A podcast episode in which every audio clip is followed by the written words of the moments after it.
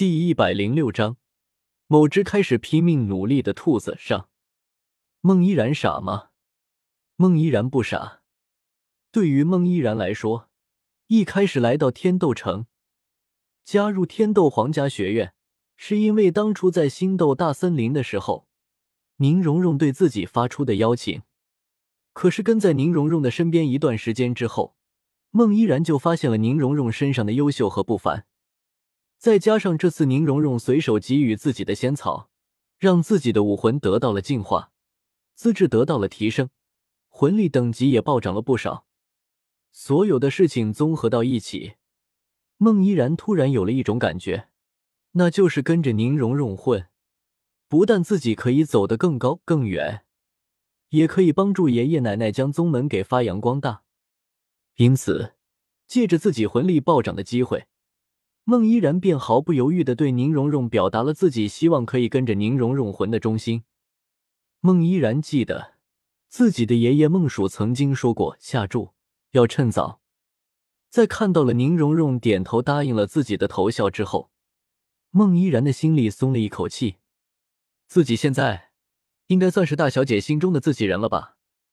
孟依然在心里默默的想着，看着眼前的孟依然。宁荣荣的嘴角勾起了一抹笑意，对于孟依然的那点小心思，宁荣荣一眼就看出来了。只不过让宁荣荣没有想到的是，孟依然居然会有这么大的魄力。因为最开始的时候，即便宁荣荣把孟依然给当做了自己人，但是也没有想过要孟依然投入到自己麾下的想法。至于给孟依然仙草，帮助孟依然提升实力什么的，对于宁荣荣来说，完全就是因为自己把孟依然给拉来当苦力的补偿。所以在孟依然从自己这里得到了好处之后，居然会这么果断的就投到了自己的麾下。宁荣荣还是很欣赏孟依然的果决和魄力的。宁荣荣不错哦，有眼光。走了，先去吃饭。宁荣荣伸手拍了拍因为魂力等级暴涨。进而还有些激动的孟依然的肩膀之后，转身朝着拟态修炼场的外面走去。吃完饭，我带你去猎杀你的第四魂环。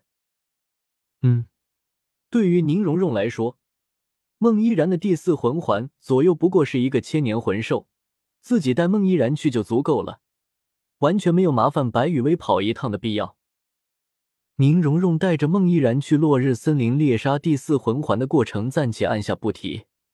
另一边，位于索托城郊区的史莱克学院，正在进行着让人精疲力尽的集体训练。变着花样的附中跑，不同组合的分组对战。可以说，从唐三等人从星斗大森林返回之后，在某位理论大师的安排之下，唐三等人就进入了传说中的魔鬼特训。刨除了白雨薇和宁荣荣这两个例外。在刨除陈星、独孤博、千仞雪和独孤雁这四位修仙的，可以说，某位理论大师制定的训练，对于斗罗大陆的人来说，也算是魔鬼训练了。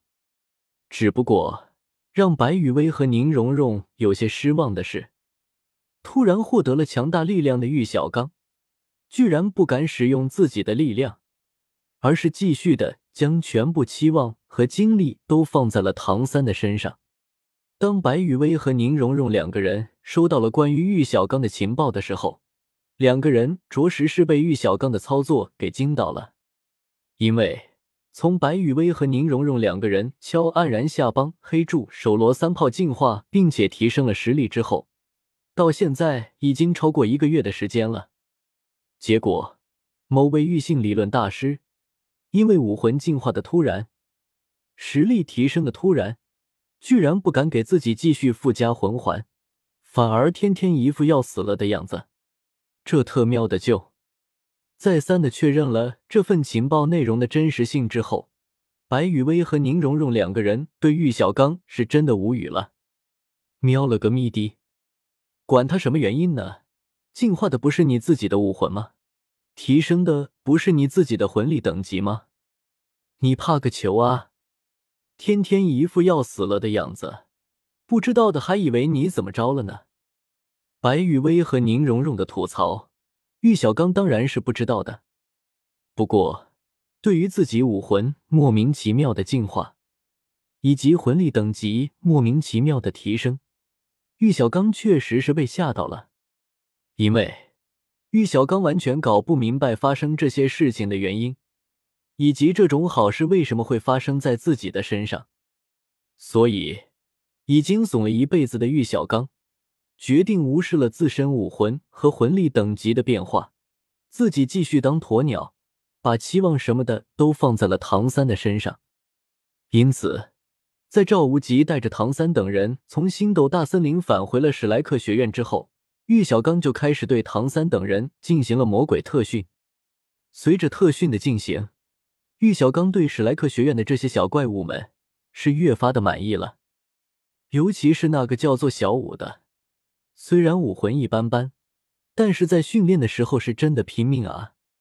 事实上，除了玉小刚之外，史莱克学院的其他人，尤其是小怪物们，都感觉到了小五从星斗大森林回来之后的变化。只不过，听了赵无极讲述的在星斗大森林的经历之后，几乎所有人都把小五的变化当作是受到了刺激，知道要开始努力修炼了。其实，小五之所以会这么拼命的修炼，就是为了提升实力，然后想办法继承神位，复活天青牛蟒和泰坦巨猿。关于这一点，就要说到当初白雨薇和宁荣荣两个人离开了星斗大森林之后，发生在史莱克学院众人身上的事情了。当时，在白雨薇和宁荣荣两个人离开之后，天青牛蟒和泰坦巨猿就被干掉了。